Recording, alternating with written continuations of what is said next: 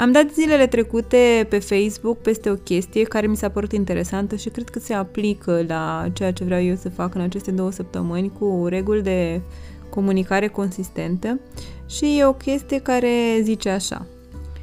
To the women who are labeled, adică pentru femeile care sunt etichetate ca fiind aggressive, agresive, keep being assertive, continuă să fie asertivă, bossy, șefuță, nici nu știu cum să traduc asta, keep on leading, continuă să conduci, difficult, keep telling the truth, dificilă, continuă să spui adevărul, too much, prea mult, keep taking up space, continuă să iei spațiu, asta nu știu cum să o, să o interpretez, keep taking up space.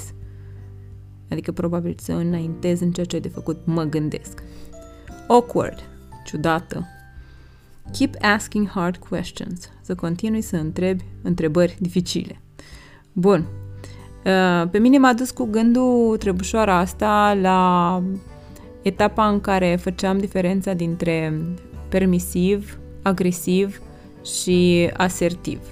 Pentru că, din punctul meu de vedere, este o, cum să zic eu, o graniță foarte fină între agresivitate și fermitate, pentru că despre asta este vorba, e ceva la care nu vrem să renunțăm. Fermitatea ține de um, asertivitate, fermitatea înseamnă să pot să hold my ground, adică să mă țin pe poziții, să rămân pe poziții atunci când cineva mă atacă sau atunci când vreau să spun ceva care este posibil să nu fie primit ca cel mai drăgălaș lucru din lume.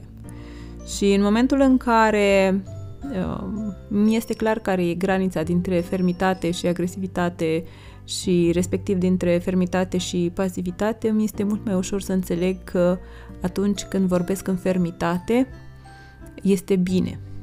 Deseori, fermitatea este percepută ca fiind agresivitate și atunci uh, ce facem, ce alegem să facem este să ne ducem în zona de permisivitate și să umblăm cu oamenii din jurul nostru așa, aha, să-i ținem în puf, să avem grijă, știți cum, ca cu ouă, cum ar spune moldoveanul nostru. Bun, și uh, am câteva exemple pe care vreau să vi le spun, tocmai pentru a face diferența dintre agresivitate, fermitate și pasivitate dacă vă este mai ușor, am eu undeva, cred că pe LinkedIn sau pe Facebook, habar n-am nici nu știu exact pe unde, un vizual în care am inclus aceste exemple. Vi le zic și aici ca să fie mai, mai simplu. Zice așa, pe zona de agresivitate am putea să catalogăm următorul enunț. Oprește-te odată din vorbit. Oprește-te odată din vorbit. Da? Dacă vreți și partea de paraverbal. E clar un ton care nu face cinste nimănui și care încalcă drepturile celuilalt. Suntem în zona de agresivitate, vrem să ne oprim și mai mult nu ne interesează nimic. Dacă ne ducem în zona de pasivitate, ne ar putea să sune cam așa. Știi, poate, dacă vrei și nu te superi, să mă lași pe mine să vorbesc un pic? Așa, asta e pasivitatea cu o grijă prea mare pentru interlocutor și prea puțină pentru mine însumi. Ca să o transformăm în fermitate, am putea să zicem am nevoie să te oprești din vorbit. Da? Am nevoie să te oprești din vorbit.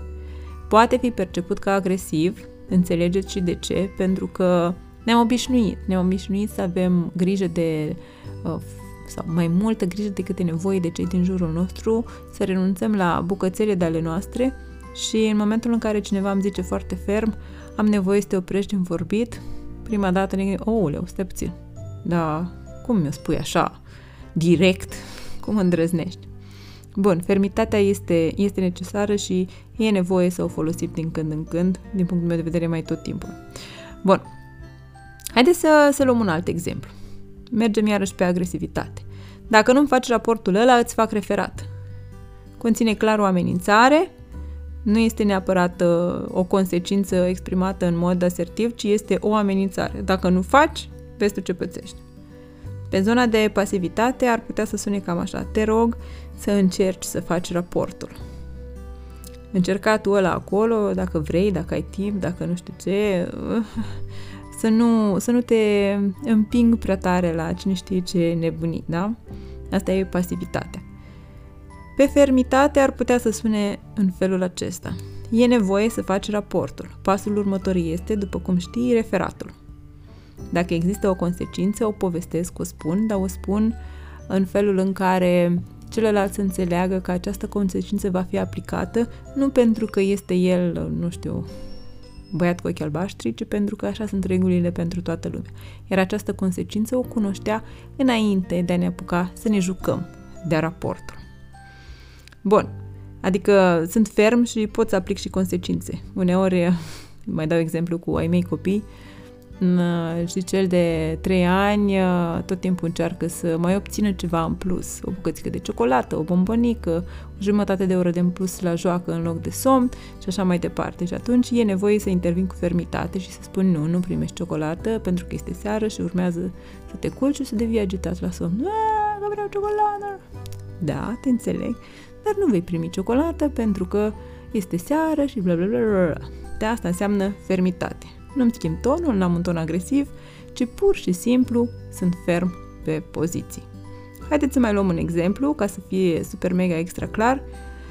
Agresiv. Am zis că mergem acolo și cu asta am încheiat subiectul.